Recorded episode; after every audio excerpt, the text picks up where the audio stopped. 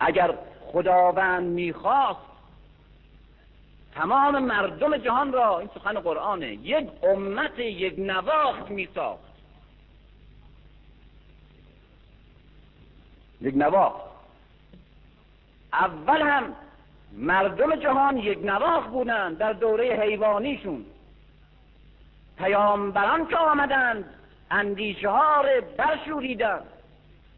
و گنجینه های فطرت به قول حضرت علی استخراج کردند.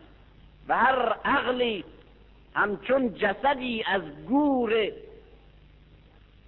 یک نواخت قالبی خودش برشورید و در این محشر عقلها و اندیشه ها و قیامت افکار بود که بعد حرکت ایجاد شد اختلاف فکری ایجاد شد. و تصادم ایجاد شد و این تصادم قدرت داد و باطلها را نابود کرد و حقیقتها را پیروز کرد و بعد تکامل بخشید و تکامل بخشید تا فرهنگ و معنویت بشری به اینجا رسیده. در یک کلاس نمونه. برای شما که دانشجو هستین یا بودین در مدرسه معلم میامد سر کلاس. از اون کلاسایی که آقای نازم خیلی میپسنده. تمامی شاگردا دنباله صندلی هاشون بودن. یعنی 45 تا صندلی مثلا ارج داشته 45 تا هم شاگرد ارج. دنباله صندلی. اینا فقط و فقط درست مثل که یک دست فنری دم کلاس باشه که تا آقای معلم پاش می‌ذاره اینا فوری پاشن همه یک نواخ پاشن یک نواخ بشینن بعد هم یک دفتر و یک خودکار رو ایشون هم دیکته بگه اینا هم بنویسن. اون فرستنده اینها گیرنده. یک نفر فکر می‌کنه در این کلاس. اون کلاس نیست. کلاس نیست. اندیشه در اونجا مرده است. مرده یک لش علم که منتقل میشه در تابوت حافظه ها اما کلاس زنده کلاسیه که معلم و شاگرد و شاگردها در یک تصادم دائمی با هم در اندیشیدنند. و این کلاسه که بعد از ده جلسه و بیست جلسه و سی جلسه احساس می‌کنه دانشجو که می‌تونه با همین دانشجویی که وقتی معلم می‌گفت پاشو فوری رنگش میباخت. حالا می‌تونه با معلمش کشتی بگیره و دو ساعت با او ور بره از نظر فکری. معلوم میشه که پرورده شده. معلوم میشه که یک شخصیت به وجود آمده یک اندیشه. و معلوم میشه که بعد از ده جلسه این چل تا شاگرد به اضافه یک معلم شدن چل و یک متفکر. اما به اون شکل دیکته بعد از چل سال میشه چل و یک رأس که یک آدم بیشتر توش نیست. اونه دیگه نسخه همون یکی هم. دیکتاتوری برای چه بده؟ به قول روسو. برای چه بده؟ برای اینکه در آن یک تن می اندیشد و دیگران حق اندیشیدن ندارند این است که یک جامعه یک جامعه تبدیل به یک تن میشه برای یک مغز. اما وقتی آزادی قلم و اندیشه هست به میزان تنها عقل وجود داره و شخص وجود داره و در تصادم اینهاست که فرهنگ و تمدن به وجود میاد. اختلاف درست؟ این برداشت شخصی من نیست. اختلاف در همینجا هم انتقاد کردن از من که آقا این این معنی نداره این روایت. گفتم بله این روایت این معنی نداره. لابو یک معنی که داره که خود تو بگو.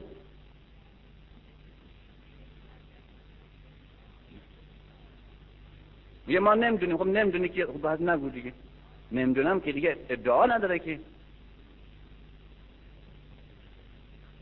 چه معنی دیگه جز این می‌تونه داشته باشه که میگه اگر ابوذر اسلامی ره که توی قلب سلمانه اگر بفهمه که چجوریه سلمان می‌کشه چه معنی دیگه داره می‌خواد بگه سلمان کافره؟ می‌خواد بگه ابوذر آدم بیشوریه هیچی نمی‌فهمه. می‌خواد بگه ابوذر سطحش پایین آمیه و سلمان خیلی نابغه است. یا می‌خواد بگه نه دو تا برداشت و دو تا تلقی وجود داره از اسلام.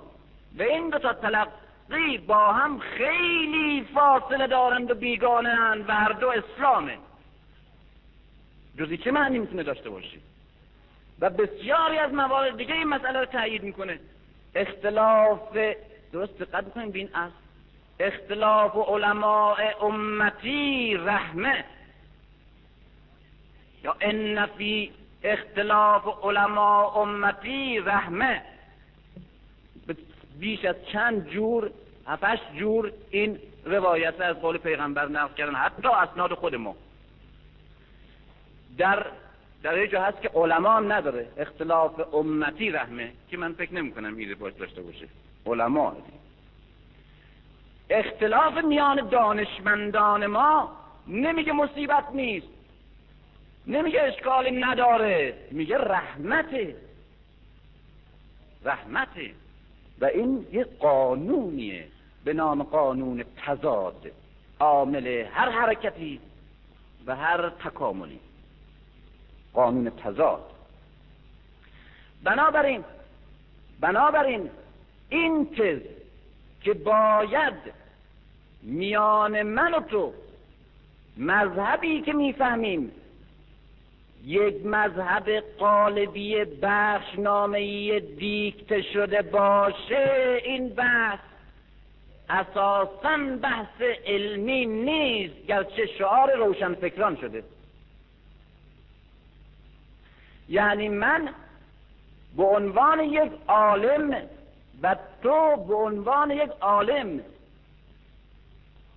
دو جور برداشت می‌کنیم سقیفره انتخابات سقیفره. این یک بحث تاریخیه. من یک مورخم تو یک مورخ دیگه ای تو میگی اساسا اختلاف در سقیفه به وجود نیامد و علی مخالفتی نداشت. من میگم اختلاف به قدر شدید بود که علی اونا رو قاسب و کافر می‌دانست حتی از دین. ممکنه من بر باطل باشم یا تو بر باطل باشی. و ممکنه فردا من نظرم تصدیح کنم یا تو نظرت تغییر بدی. یک جور دیگه بشه یا اصلا معتقد به هم بشیم. به حال من و تو باید آزاد باشیم و آزاد بمانیم که مسائل علمی ره و منطقی ره و برداشت های مذهبی مونده و نوع تلقی مونده از دین. از نظر علمی آزادانه و محققانه داشته باشیم و رو به تکامل و پیشرفت بریم. چون این مسئله باز یکی از اعتراضات همیشه اینه که آقا دین یک حقیقته. هر کسی که نمی‌تونه یک چیزی بگه. میگم دین یک حقیقته ولی هر کسی می‌تونه یک جوری بفهمه. مگر طبیعت یک واقعیت نیست؟ چرا هر کسی یک جوری او رو می‌فهمه؟ و طبیعت هم هست. مذهب خود قرآن یک تکه از هستی وجوده. مثل یک منظومه است. هر کسی مفسری یک فیزیکدان قرآنه که باید اون رو بر اساس تحقیق و متد و برداشت خودش بفهمه و او رو آزاد گذاشت در نوع فهمش و برداشتش.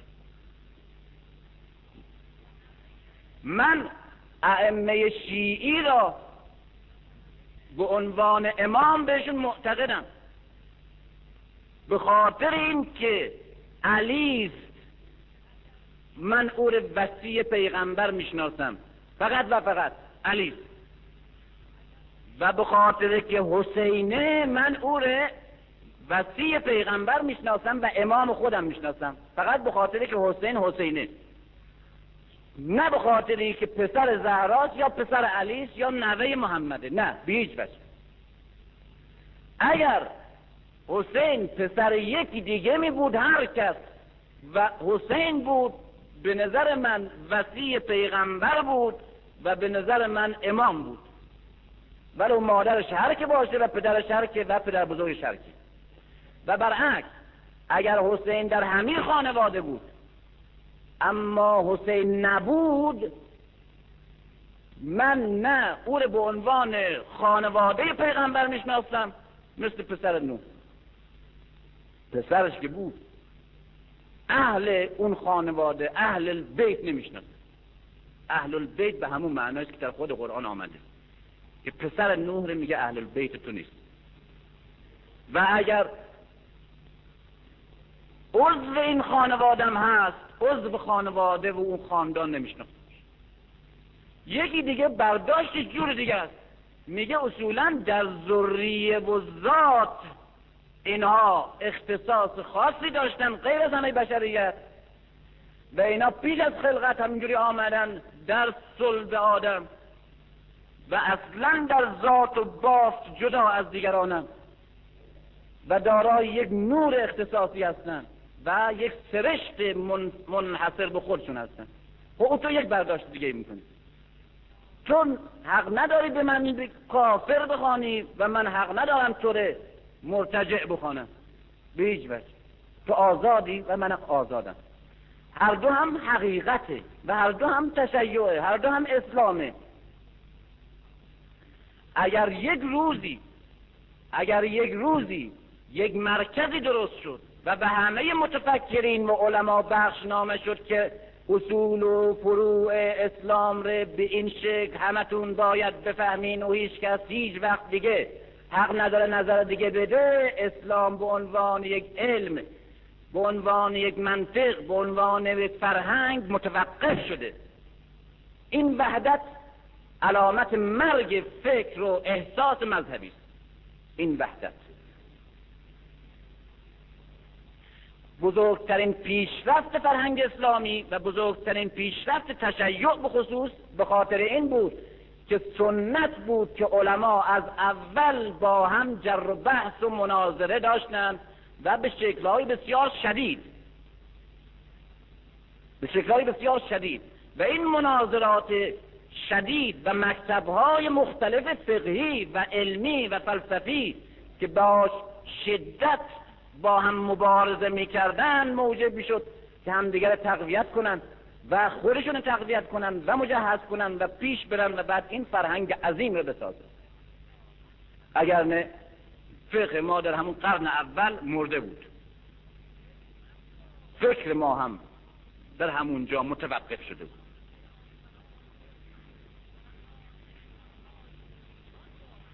اساس دنیا بر این تضاده اساس دنیا. همونطور که در یکی از این سخنرانی هم گفتم و بعد در درسام خواهم گفت به اسلام شناسی که برسنم در اون درس جمعه. اساس ساختمان انسان بر تضاده از خدا و شیطان از روح و لجن ساخته شد. اساس جهان اساس تاریخ بر تضاده از همون اولی که شروع میشه حابیل و قابیل فرزندان آدم با هم میجنگن. از ما اول انسانی که وارد تاریخ میشه. تا آخر زمان این جنگ ادامه داره. اساس جامعه بر تضاده بین دو جناه دو گروه. مردم و طبقه و عناصر حاکمه و اساس مذهب نیز بر تضاده همواره مذهب علیه مذهب می جنگیده چنانکه در یکی از این سخنرانیان به نام مذهب علیه مذهب گفتن. تمام تاریخ جنگ مذهب علیه مذهبه. نه مذهب علیه بیدینی جنگ نداشته.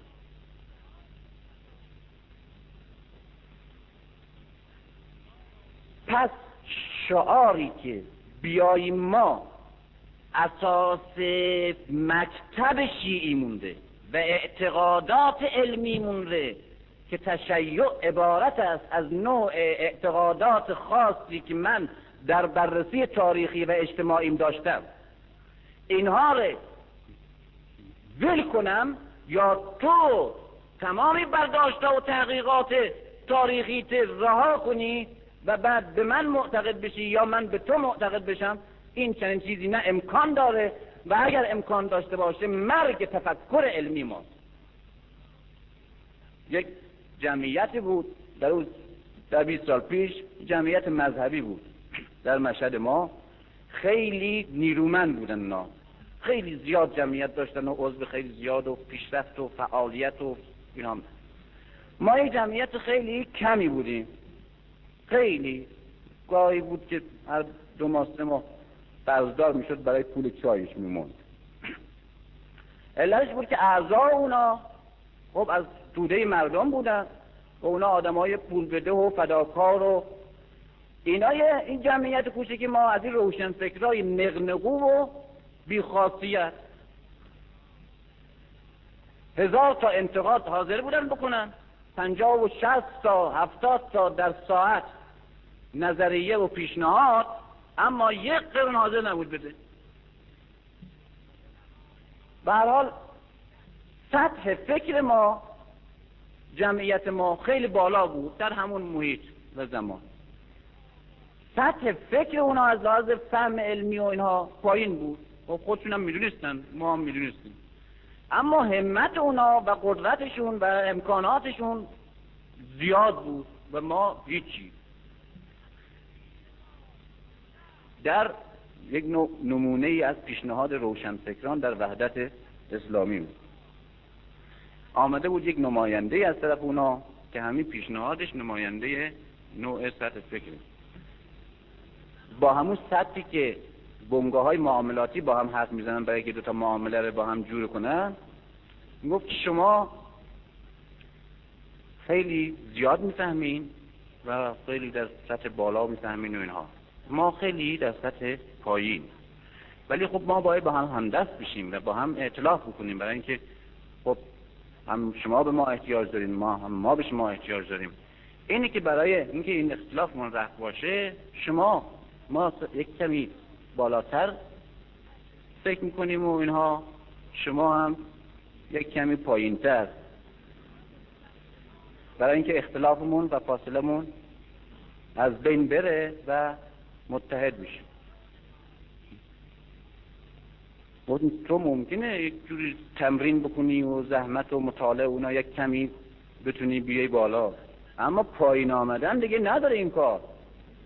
قول یک شاعر ترک میگه که به معشوقش میگه که بگو مشنو تا گوشم کر کنم. بگو مرو تا پاهام قلم کنم.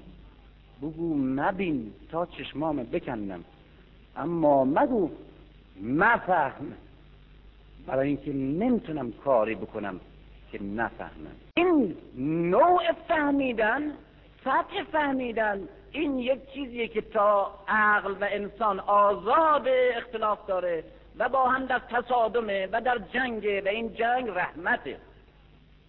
این جنگ رحمته. ما از وقتی موندیم در تشیعمون که همه مقلد شدیم در مسائل عقلی. این دیگه خیلی عجیبه. تقلید یکی از مبانی مترقی تشیعه. و منطقی است اصلا مربوط به انسان تقلید. آدمی که در یک رشته تخصص نداره از آدم متخصص تقلید می‌کنه. من جمله داره اینجا. اما در اساس تقلید از فروع فروع. بعد می‌بینیم الان تقلید به صورت رسیده که از مقلدش مثلا یک مسائل عجیبی می‌پرسه. آقا ما نمی‌دونم آناناس بخوریم یا نخوریم؟ سوال یا آقا ما یک مسجدی هست ما بریم اونجا یا نریم؟ حالا اون در یک کشور دیگه است در یک شهر دیگه است. او خود دیگه عقل داره این مسئله عقلی است. این مسئله عقلی است.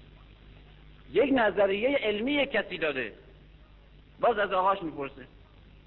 که آقا اون نظریه علمی درست یا درست نیست؟ آقا این مسائل تقلیدی نیست. در خود مبانی اساسی تشیع ما هست که تقلید در مسائل عقلی و اصول اعتقادی جایز نیست. و حتی کسی که اصول اعتقادی خودش به تقلید گرفته باشه اساس دینش درست نیست و عبادتش درست نیست.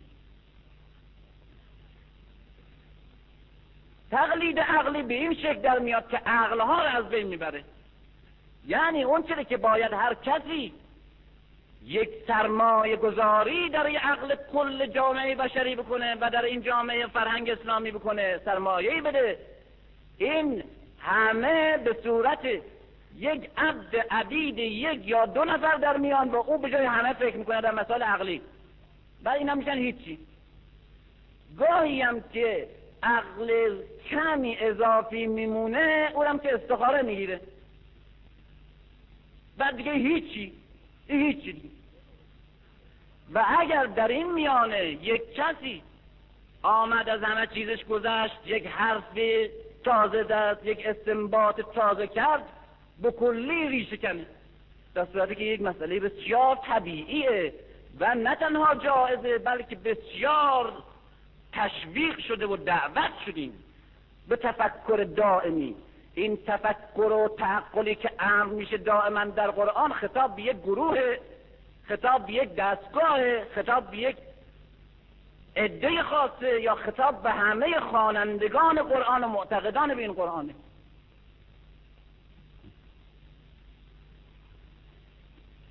وحدت در تفکر وحدت در تحقیق وحدت در عقاید مرگ عقاید توقف عقل و پوسیدن و مندن اندیشه. این روشن. بنابراین در این وحدت اسلامی تشیع و تسنن امکان وحدتشون نیست. تشیع و تسنن امکان وحدتشون نیست.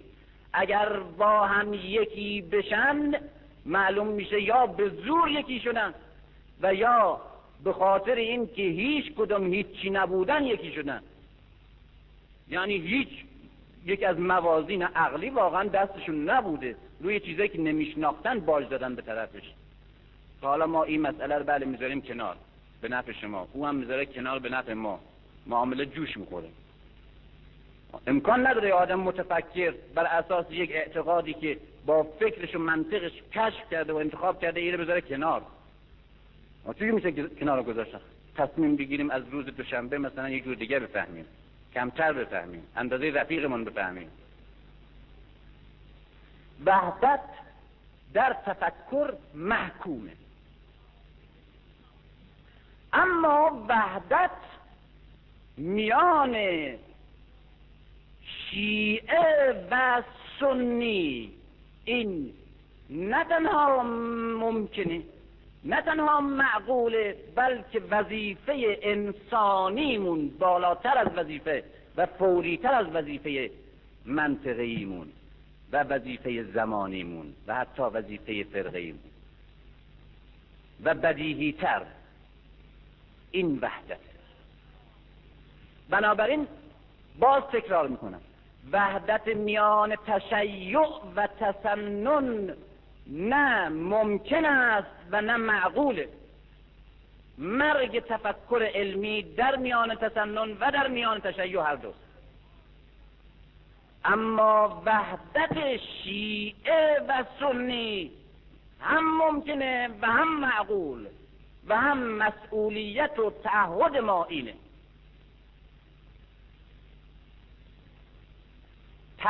اختلاف فکری موجب تصادم و حرکت افکار و پیشرفت و رسیدن به حقیقت. اما اختلاف اجتماعی عامل قطع قطع شدن و متلاشی شدن نیروست و لقمه لقمه بلعیده شدن به وسیله دشمن. این دوتا یکی نیست. اغلب توی ذهنها چنان قاطی می‌کنن که مسئله لوس میشه اصلا. به کلی دو تا زمینه ای نه تنها جداست بلکه اصلا متضاد با همه. اصلا متضاد با همه. وحدت وحدت اسلامی به معنای این که همه مسلمان ها مثل هم معتقد بشن به تاریخ اسلام به شخصیت های اسلامی به نهزت ها و گرایش های اسلام به حوادثی که در اسلام اتفاق افتاده این اعلام مرگ تفکر علمی و فهم و اجتهاد علمی دینی است. ممکن نیست چنین چیزی و نباید به وجود آورد. و یکی از بزرگترین افتخارات شیعه اینه که در خود شیعه چنین وحدتی و مرکزیتی رو به وجود نیاوردن. یکی از افتخارات بزرگ شیعه هست. ولی متاسفانه اگر استفاده ازش نمیشه به خاطر یک انحطاط عمومی است که شرق دچارش شده و فرهنگ ما دچارش شده. اینه که هر محققی آزاد است که خودش تحقیق کنه و نظر تحقیقی خودش اعلام کنه اما جامعه اسلامی که به عنوان یک نیروی انسانی دارای مشترکات اعتقادی هدفهای مشترک وضع مشترک سرنوشت مشترک و از همه مهمتر دشمن مشترک. این جامعه طبیعی است که باید با هم یک نیرو را و یک بازو را و یک مشت تشکیل بده اون کسی که میگه فلسطینی ها خوب می‌خورند دل شیعه خنک می‌کنه خوب می‌خورن باید بخورن. چرا بخورن؟ اینا دشمن اهل بیت بودن. آقا اینا کی دشمن اهل بیت بودن؟ اهل بیت کجا؟ اینا کجا؟ به اینا چه تخصیص بس یعنی او اهل بیت تو اهل بیتیه که انتقامش رو باید بنگوریون بگیره؟ او چه جور تشیع توست؟ که منتقمش و موعودش بنگوریونه و موشدایانه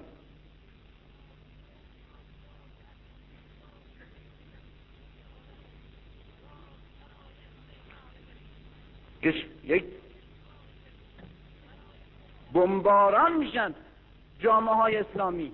بمباران میشن. اینا میگن که اینا دارن انتقام اون ستمی که بر خانواده مصطفی رفت. اونا رو دارن پس آقا اون مسئله علمی مسئله تاریخی مسئله برداشت فکری منه مکتب منه. این به این بابا مربوط نیست. مسائل تاریخی رو چرا مسائل اجتماعیش می‌کنیم به این شکل؟ تو اگر شیعه هستی به این معناست که در راه علی باید بری. و به اون که او برای اون جنگی تو هم بجنگی و برای اون که او زندگیش فدا کرد تو زندگیش فدا کنی. زندگیته نه به معنا که کسانی رو که امروز مثل تو بدبختی هستند اونها رو در کام دشمن مشترک خودت بندازی یا بپسندی که بیفتند. به این معنا که تو شیعه علی هستی. علی خودش الان با اینها دشمنه.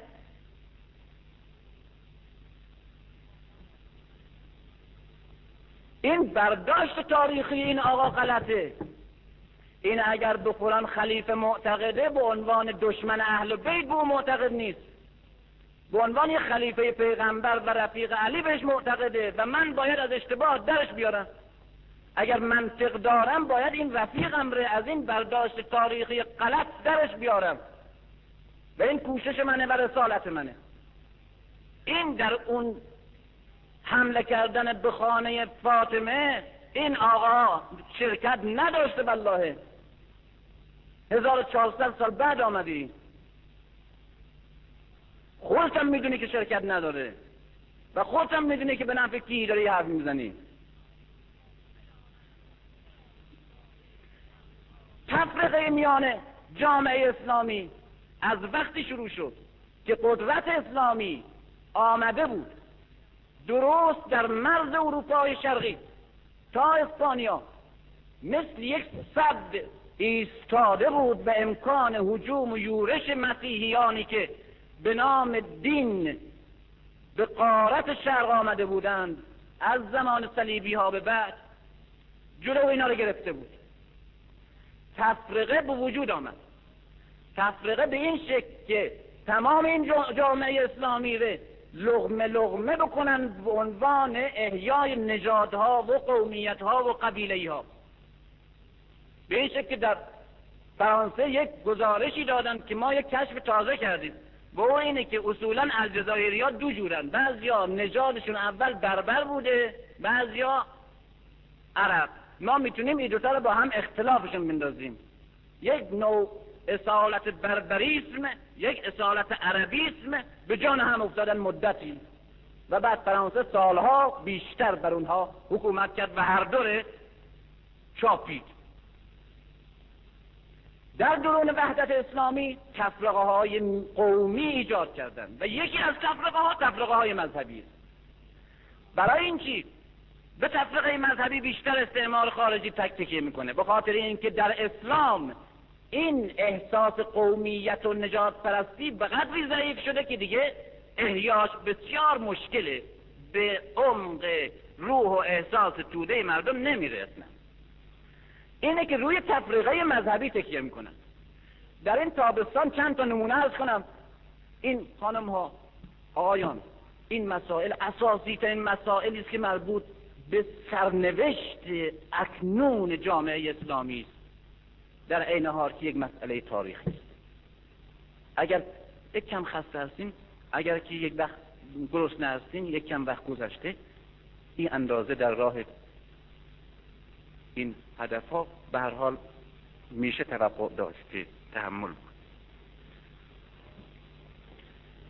در تابستان امسال نمونه ها نقل کنم چه خبره؟ رفتم به مکه و مدینه.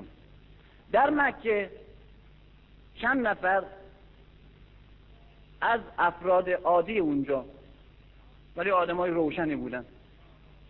من و دوستم آقای هاشمی رو دعوت کردم. رفتم منزلشون. با هم نشستیم صحبت کردن و حرف زدن.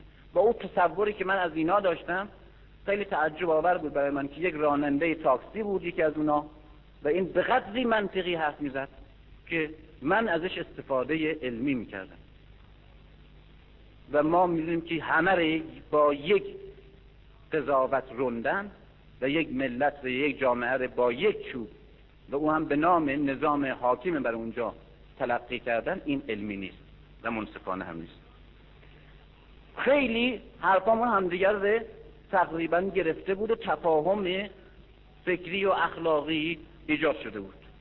بعد یک چیزی گفت که من از شرم سرخ شدم. گفت که حالا خیلی خوب شده. مردم روشنتر شدن مسائل روشنتر شده. افراد یک کمی بازتر شدن دنیا رو می‌بینن همدیگر بهتر می‌تونن بشناسن. و این کسانی که همیشه تخم و بذر کینه و نفرت و بیگانگی رو میکارن اینها رو دستشون مردم می‌خوانن. در سالهای پیش می‌گفت خودم یادمه. که حالا این حرف یا ساختن منتشر کردن یا عمل کردن فرقی نمی‌کنه. فرقی نمی‌کنه. در تواف که ما می‌رفتیم می‌دیدیم که شیعه ها میان مویز ره مویز کشمش های گنده لاش رو باز می‌کنن. یک مشت می‌خرن دو سی توش که صافت مدفوع انسان میندازن بعد روش میپوشونن. بعد اینا رو توی کیسه می‌کنن میان به تواف کعبه. توی اون شلوغی میپاشن روی زمین کعبه. بعد این تغییرای عرب به عنوانی که این آجیل اینها رو میان میقاپن یا می‌برن برای بزن بچه هاشون بچه یا خودشون اینجا بخورن. و به این شکل اونها عقده مذهبیشون رو خالی می‌کردن که ما یه خدمت بزرگی به حقیقت دینمون کردیم. و اینی که مدفوع خودمون به حلق این بدسنیات این یک چیز عجیب است. او باور کرده بود چنین چیزی رو برای اینکه دیده بود. اما من و شما می‌دونیم که کدام شیعه جاهل پلیدی باشه که هرچند خصومت داشته باشه در کعبه چنین کاری بکنه کدام چنین موجودی ممکن است؟ این جز اینه که چنین کاری رو کردند به نام شیعه در کعبه و در خود مکه تا بین شیعه و سنی تا این حد فاصله بندازم که امکان تفاهم بین اینا نباشه. حتی تفاهم بین دو تا موجود انسانی از دو تا نژاد و دو تا مذهب ممکنه. این دیگه با این خصومت ممکن نیست. از این طرف باز می‌بینیم. از این طرف می‌بینیم عقاید ناسبی هاره عقاید ناسبی هاره که دشمنان خانواده پیغمبرن در همین جامعه همین الان در کتاب های اشخاصی که به ظاهر مقدسند منتشر می‌کنن به چه زحمتی جمع می‌کنن تا به شیعه بگن که همه مردم اهل تسنن مثل اینا این عقیدشونه دشمنی با علی دشمنی با خانواده پیغمبره. بعد شیعه وقتی همینقدر بگه فلانی شیعه نیست دیگه یعنی دشمن حضرت زهراست دشمن خانواده پیغمبره. از این طرف عقاید باطنیه به نام شیعه عقاید اسماعیلیه به نام ما عقاید قنوسیه عقاید هندی این عقاید درباره پیشوا و قطب و امام. به نام ما در بین اهل تسنن الان منتشر می‌کنن. در همین ایام حج که درست بهبوهی است که یک شور و عشق یک نواخت مشابه بین شیعه و غیر شیعه در یک مراسم مشترک احساس میشه و یک تفاهم می‌خواد ایجاد بشه. این کتابایی جزوه به نام الخطوط العریضه مجانی پخش می‌کردن.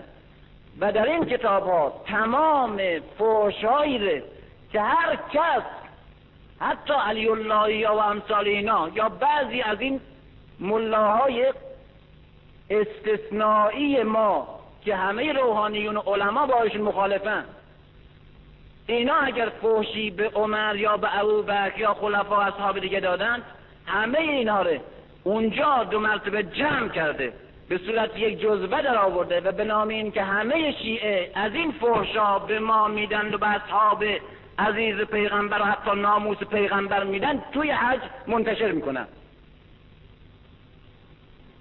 همین الان. در چقدر فاجعه عجیب. در مدینه یک دانشکده فقه وجود داره و یک دانشکده ادبیات یک دانشجوی آلمانی جوان اونجا طلبه بود. از آلمان آمده بود.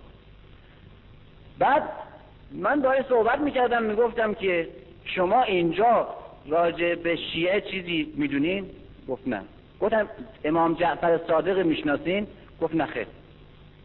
گفتم پس خوب دیگه جامعه معقول منقولی جو یه فارغ تحصیل چرا نمی‌کنه؟ تو در دانشکده فقه اسلامی اسم امام جعفر صادق اسمش نشنیدی تو. بعد گفتم که اصلا یک چیزی یک جایی یک کسی یک حزبی یک دینی یک فرقه تو تاریخ اسلام تو دنیا به اسم شیعه به گوش نخورده. گفت مثل ایرانی ها و اینها. گفتم خب بله. گفت که چرا؟ گفتم ها چی؟ گفت که همین اندازه فقط کنم که اونا رسول خدا رسول خدا نمی‌دونم همین اندازه. به همه توی خود مسجد نبی آخوندای موقر نشسته بودن اونجا که ما گفتیم اینا دیگه پر از علمه. نشسته بودن اینا. اینا می‌گفتن. که وقتی شیعه من از اونا اصول اعتقاد شیعه رو من شنیدم اصلا بعضی از آقایل شیعه ما از اونا شنیدیم که اصلا خود ما حتی توی منحبترین قشرهامون اصلا نه تنها نشنیدیم بلکه اونم نشنیدن. که وقتی شیعه داره نمازش سلام میده سه مرتبه ای به زانوش می‌زنه ای اینجوری می‌کنه. خب چه اشکال داره؟ این نمی‌دونی شما چی میگه. بنده نمی‌دونم چی میگه. این به ظاهر نمیگه چون تغییر می‌کنه.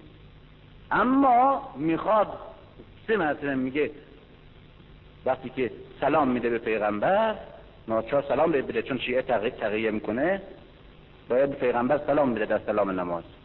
اما بعد سه مرتبه میگه که خان الامیر خان الامیر خان الامیر. خب خان الامیر چیه؟ یعنی جبرئیل از طرف خدا ما شیعه ها معتقدیم. جبرئیل از طرف خدا آمده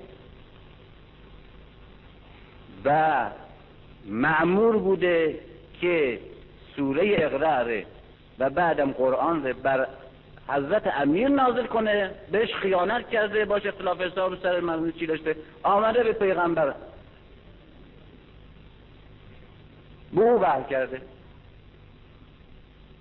گفتم خب حالا دفعه دیگه اول اشتباه کرد. خب برای چی؟ خب خدا می‌تونست یه خشی بگیره بگه که ما درست معمولیت درست میگیم هیچ کاری 23 سال همین عوضی می‌گفته هیچ کسی هیچی بهش نبود اون وقت ما همیشه میگیم خان الامیر خان الامیر خان الامیر. یعنی پوش میدیم به جبریه که تو پیغمبر روپایی کردی و پارتی بازی کردی با پیغمبر ساخت پاک کردی. عوض حضرت علی ما رفتی او پیغمبر کردی. ما ایر میگیم. حالا بیچاره هر شیعی که تو مسجد نبی یا توی مکه سلام میده اونا همجور نگاه می‌کنن که اگر این پوستشو بکندیم. میگه خان الامیر داره میگه. از این بر از این بر می‌بینیم تمام تهمت ها و تمام فهاشی هایی که یزیدیهی که در سوریه هنوز هستن و بنی امیه طرفداران بنی امیه و ناسبی ها و وهابی ها اینا رو به نام همه مسلمان ها و نظر همه مسلمان ها توی شیعه منتشر می‌کنن و بعد به صورتی در میاد که وقتی من میگم اینجا که بابا الان همین الان در مصر مسجد رأس الحسین و مسجد زینب که تو شیعه اصلا نمی‌دونی کجاست زینب؟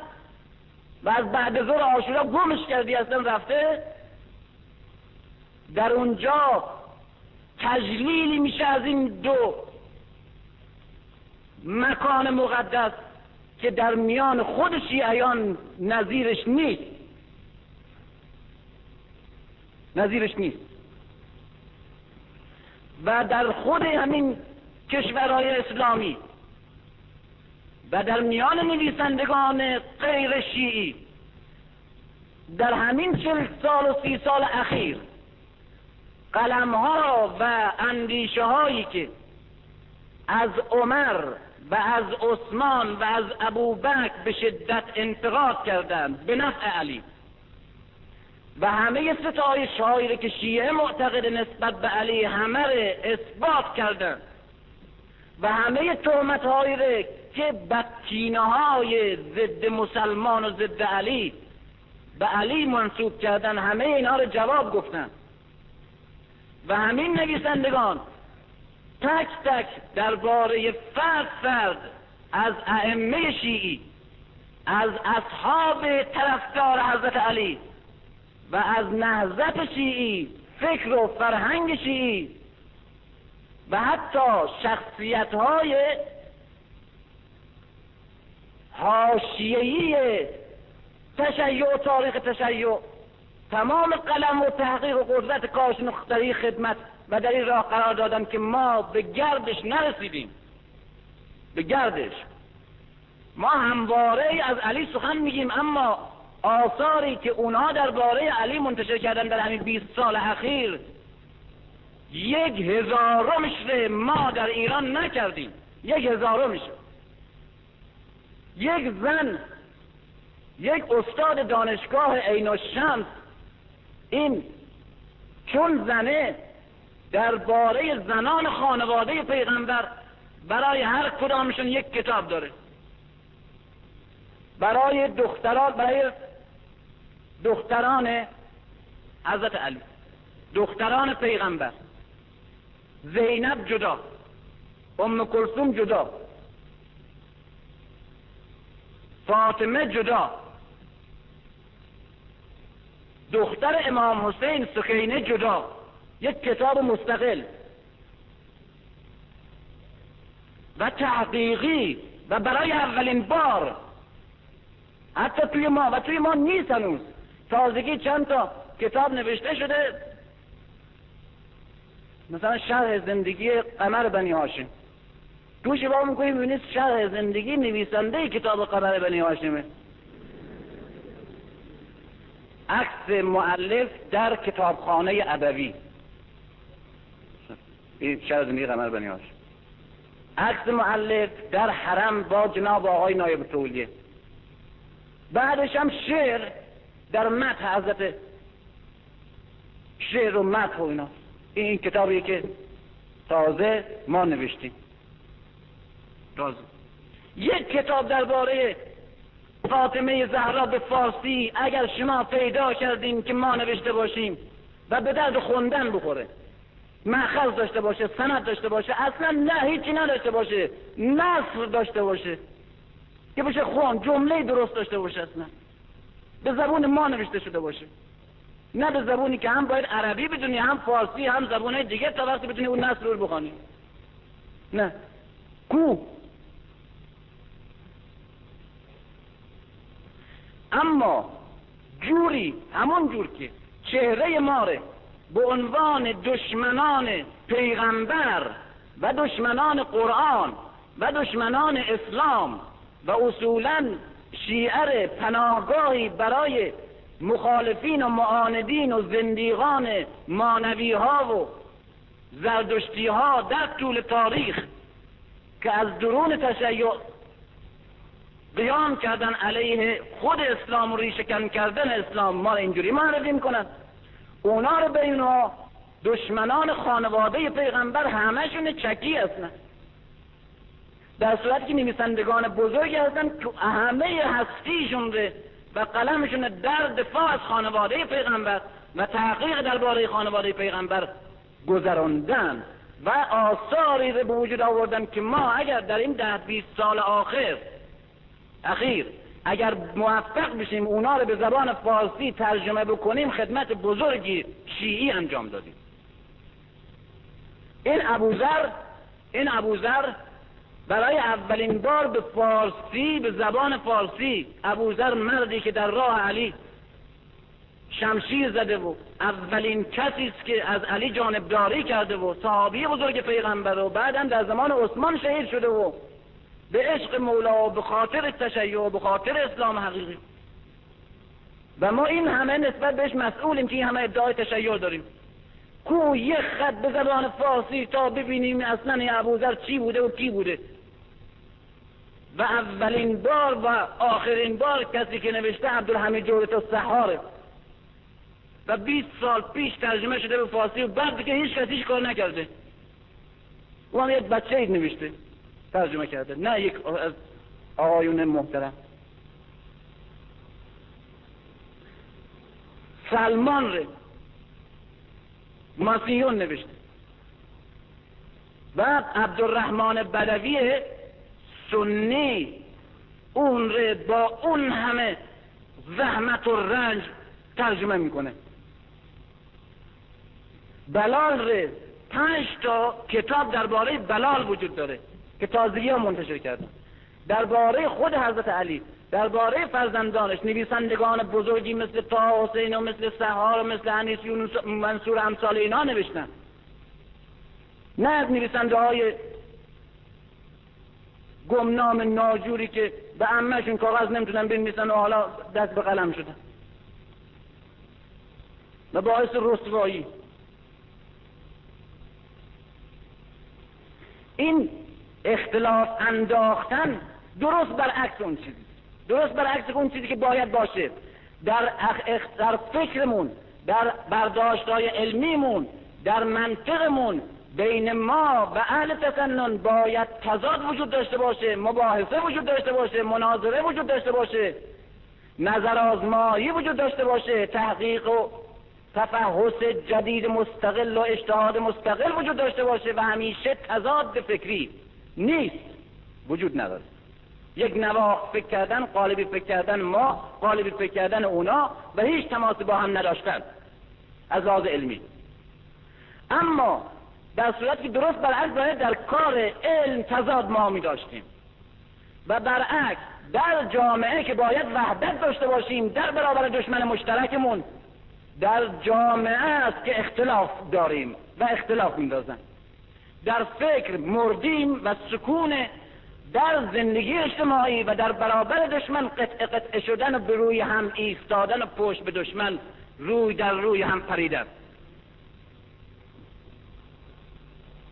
متاسفانه وقت نیست که مسئله درست اونجوری که می‌خواستم بررسی کنم و نتیجه گیری اساسی بگیرم. ولی یک یک ارزی فقط دارم. با او اینه که با او اینه که تکرار یک اصلیه. و اون اصل که باید ما مبانی اعتقادی تشیع خودمون ره اصولی را که بهش معتقدیم و اصولی را که بهش معترضیم حفظ کنیم. اما و همچنان بین طرز تفکر و برداشت علمی ما و برداشت علمی مخالف ما دائما تصادم و تضاد و اختلاف و کشتی گرفتن منطقی وجود داشته باشه و ادامه داشته باشه. اما اما میان ما و آنها به عنوان دو بازوی یک اندام و دو برادر یک خانواده باید وحدت وجود داشته باشه. این راه سوم که با حفظ اصول اعتقادی شیعی خودمان و اختلافاتی که از لحاظ فکری و علمی با اونا داریم می توانیم با اونها یار و همدست و متحد در برابر دشمن مشترک باشیم. این شعاری است و راهی است که اولین بار در تاریخ شخص علی ابن ابی طالب اعلام کرده و وضع کرده. علی در خانه میشینه در خانهش میشینه و سکوت می‌کنه و شمشیر بر روی مخالفش نمی‌کشه چون مخالف داخلیه. و بعد بیعت می‌کنه. و بعد پشت سر همین ها نماز می‌خونه. و بعد در جنگ ها مورد مشورت قرار می‌گیره و برای اونها خیراندیشی و صلاح اندیشی می‌کنه. چون که در جنگ ایران وقتی که شکست خورده بود اول قوای عرب قوای اسلام عمر گفت من خودم میرم. و حضرت علی او من کرد که تو سر این سپاهی و اگر بری و کشته بشی به کلی متلاشی. تو باید مرکز داشته باشی که اگر سپاه شکست خورد دشمن بدانه که اینجا پشت داره. این صلاح اندیشی یک خیرخواهه. و بعد با اونا مراوده داره دوستی داره و یک بار نمی‌گذاره که اختلافشون سرچشمه کشت میکروب نفاق و اختلاف و جاسوسی و تضاد داخلی و متلاشی شدن این وحدت جوان باشه و بهره برداری قدرت های بیگانه اسلام. یا جناهای داخلی منافق. یک بار نگذاشته و در این حال هرگز چنان که دیدیم تا آخر عمر هرگز از سر اصول و مبانی اعتقادی که بهش معتقد بود یک وجب عقد نشینی نکرد. و حتی و حتی چنان که دیدیم در هیچ یک از اون مواردی که انتقاد داشت گذشت نکرد. و چنان که دیدیم در شورا برای تأیید رویه دو شیخ خلافت کنار گذاشت و نابودی خودش رو امضا کرد و اون رویه رو تأیید نکرد. و این به این معناست که علی در عین حال که به مکتب خاص خودش جبهگیری خاص خودش فهم و برداشت ویژه خودش از اسلام و راه خاص مشخص و مستقل خودش که انتخاب کرده و فهمیده و به مواردی که بر مخالف اعتراض داره و پیشنهاداتی که داره و نظریه ها و نقشه ها و هدف هایی که برای جامعه داره و مرزی که او از مخالفش جدا می‌کنه به همه اینها همواره به هر قیمتی و در هر شکلی و شرایطی وفادار میمانه. اما اما در برابر دشمن مشترک است که در دست در دست همین مخالف و همین قاسب حق خودش و اهانت کننده خانواده خودش دست در دست او می‌گذاره و مانند یک بازو در برابر دشمن میست به طوری که روم و به طوری که ایران و به طوری که منافقین بزرگی که در همه جا بودند و آرزو داشتند که مدینه رو به قول خودشون خاکشون رو توی توبره اسباشون به سرزمین هاشون ببرن اینها متوجه نشدن تا مدت ها که در داخل مدینه چنین اختلافات عمیق وجود داره. و شخصیت بزرگی مانند علی حقش پامال شده و گوشنشین شده و دم نزده. به این جور که بتونه در چهره ظاهری جامعه انعکاس پیدا کنه که شهرت پیدا کنه در افکار عمومی و در بین قدرت ها که مدینه از درون داره منفجر میشه یا قابل انفجار. و این اقلیت این اقلیت به شکلی در آمد که حتی ابوذر در جلو خود علی شجاع و رشید تبکیرش می‌کنن و تنها در ربزه جان میده و علی اعتراضش به جز از یک تصادم و انتقاد شدید بالاتر نمی‌بره. برای که در همون دوره چنان انقلابات در سراسر جامعه های اسلامی داره رشد می‌کنه و توسعه و دست های بسیار پلید دستن در کار متلاشی کردن این قدرتند که اگر ببینه بر این دامنه بر این آتش خور دامن بزنه همه چیز وقته همه چیز. خود علی می‌بینه. یک نوع شیعه صفوی یک نوع شیعه علوی گفتم. هست که اصول و فروش گفتم. در بحث وحدت و تفریقه اسلامی یک شیعه دیگه هم هست. یکی تشیع علوی است که تشیع وحدته.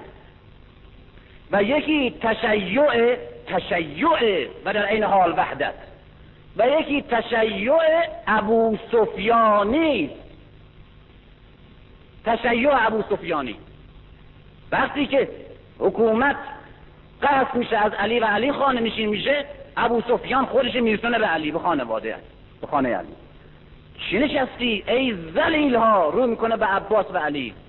ای زلیل ها اینجا شما نشستین و شلاق می‌خورین و قدرتتون رو و حکومتتون رو از دستتون میربایند و دم نمی‌زنین. ای ستم کشهای زلیل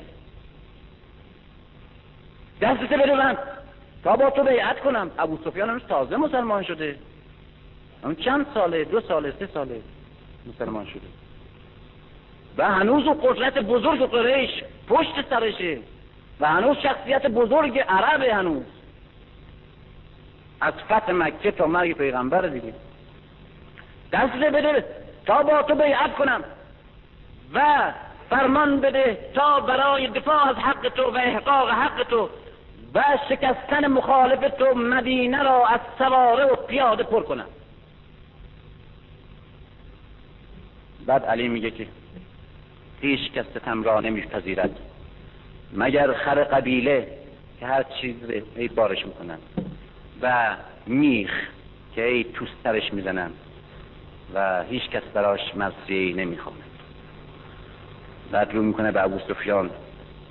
ای ابو سفیان چقدر کینه تو نسبت به اسلام طولانی شد. برو من به سواره و پیاده تو نیازی ندارم.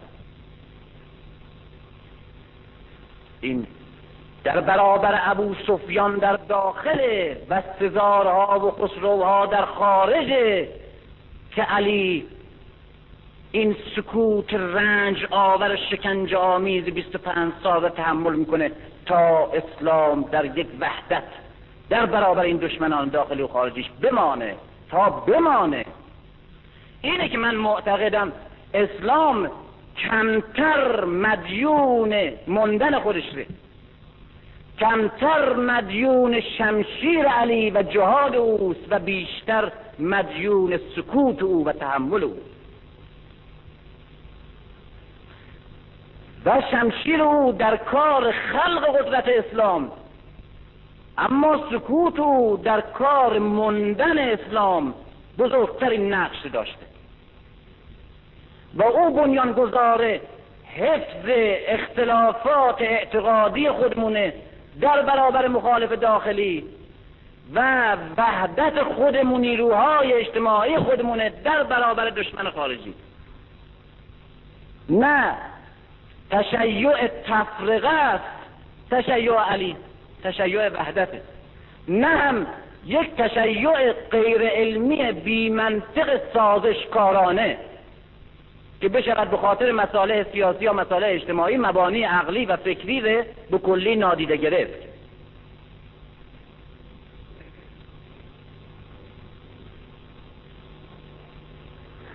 متاسفانه امروز می‌بینیم همون طور که جناب آقای بلاغی راجع به سهیونیسم گفتن که از وقتی اینجا ندای سهیونیسم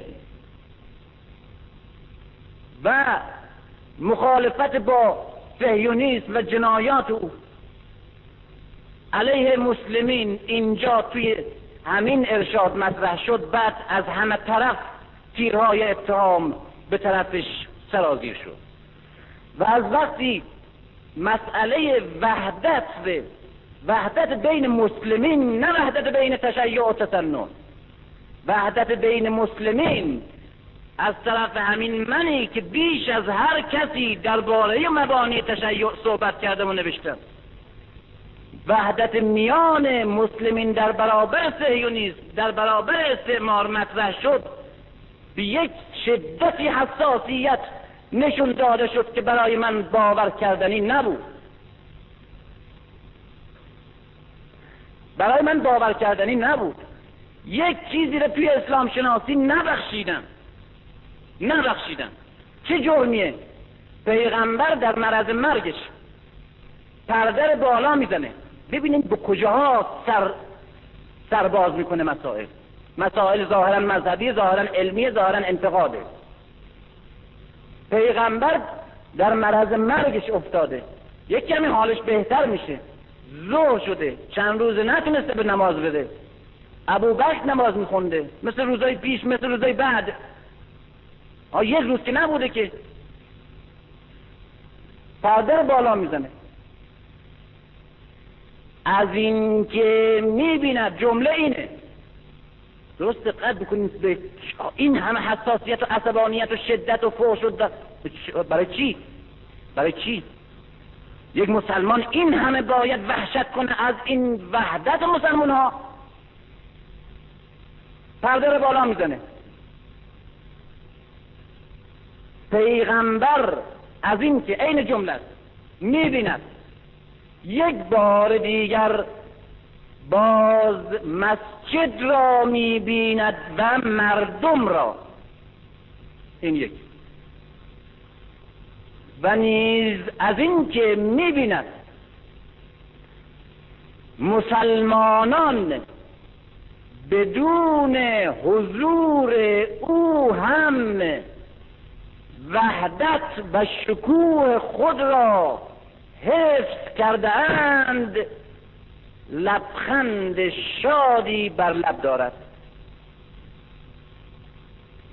اینه جرم جرم پیغمبر یعنی. چرا؟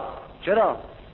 برای که در اونجا همه مسلمان ها داشتن با ابو بکر نماز میخوندن.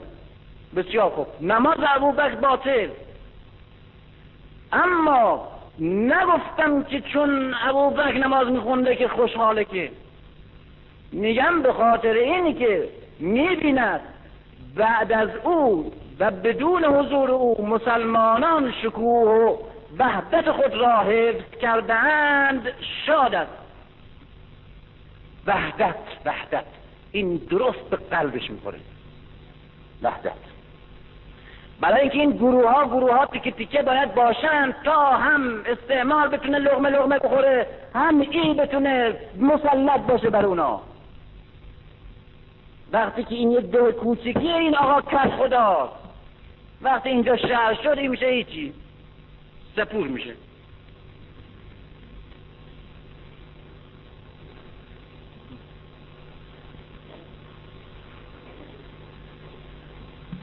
از این که پیغمبر این دوست داره مسلمان ها برای پیشنمازی به جان هم میافتادن. برای پیشنمازی. یعنی تا پرده بالا می‌کرد می‌دید که 18 تا پیشنماز هر کدوم یک گوشه ای رو گرفتن هفتش ده نفرم دور برشون هستن مکبران قلقاتی شده. اینجوری خوب بود. اون وقت پیغمبر خوشحال می‌شد. بله که فرید و حقه در کار بود تا در همین کتاب نوشتن که علی رو می‌خواست پیغمبر بفرسته به نماز. بعد او دو نفر با هم حضور پیدا کردن و سه نفری ایستادن که چی میگی؟ و پیغمبر تصمیم نگرفت. بعد ابو بکر که به نماز ایستاد این با سیاست قبلی و جبه بندی و دست داشتن آیشه در کار بود. تا حق علی در اونجا ضایع بشه و کنار بره اصولا مطرح نباشه. اینا رو قبول دارم. درسته. همونجا هم مطرح شده. اما اما علی بزرگترین درس اینجا میده که من این حق بازی ره این کلک ره این تجاوز به حق خودم ره و این سیاست فرصت طلبی ره در برابر مخالف تحمل می‌کنم. به کلی در برابر تجاوزکار داخلی صرف نظر می‌کنه تا با این حریف متجاوز داخلی در برابر دشمن ریشه برانداز خارجی وحدت رو حفظ کنه و شکور حفظ کنه و علی مظهر وحدته مظهر کدام وحدت؟ وحدتی که با با همه رنج و با همه شکنجه و دیدن همه رندی ها و نامردمی ها و خیانت نزدیکان و دوستان و همرزمان سابق همه تحمل می‌کنه. حتی کار رو به جای میرسونه که مروان مروان که پیغمبر تبعیدش کرده نخست وزیر عثمان شده حالا. بعد ابو ذر او تبعید می‌کنه. و بعد علی بدرقه می‌کنه از ابوذر نه پشتیبانیش کرده نه شمشیر کشیده. بدرقه می‌کنه و مرمان میاد جلو علی رو می‌گیره. که امیر المؤمنین از بدرقه ابوذر من کرده. و تحمل می‌کنه همه اینها رو. و همه این پریشانی ها و سختی ها رو. چرا 25 سال برای این که بمانه این قدرت؟ ولو در داخل این همه فاجعه و این همه حق و این همه رندی و فرصت طلبی از طرف یاران نزدیک. این دسته همیشه و هر کس و هر نهضتی و هر فکری گرفتار این حکومت هست و از طرفی دیگه علا رغم همه این تحمل بزرگ و این همکاری در بسیاری موارد و ملایمت در برابر قاصد و مخالف خودش در برابر اصول اعتقادی خودش که تشیع یعنی همون اصول و اصول اعتراضی و انتقادی خودش که تشیع یعنی همون اصول چنان مستحکم و وفادار میمانه که به هر قیمتی یک لحظه حاضر نیست از صرف نظر کنه. اینه که علی بنیانگذار وحدته و بیش از هر کس در این راه فداکاری و سختی کشیده و بنیانگذار وحدت بر اساس این شعاره. وحدت وحدت میان تشیع و تسنن ممکن نیست میان شیعه و سنی واجب است. در برابر دشمن.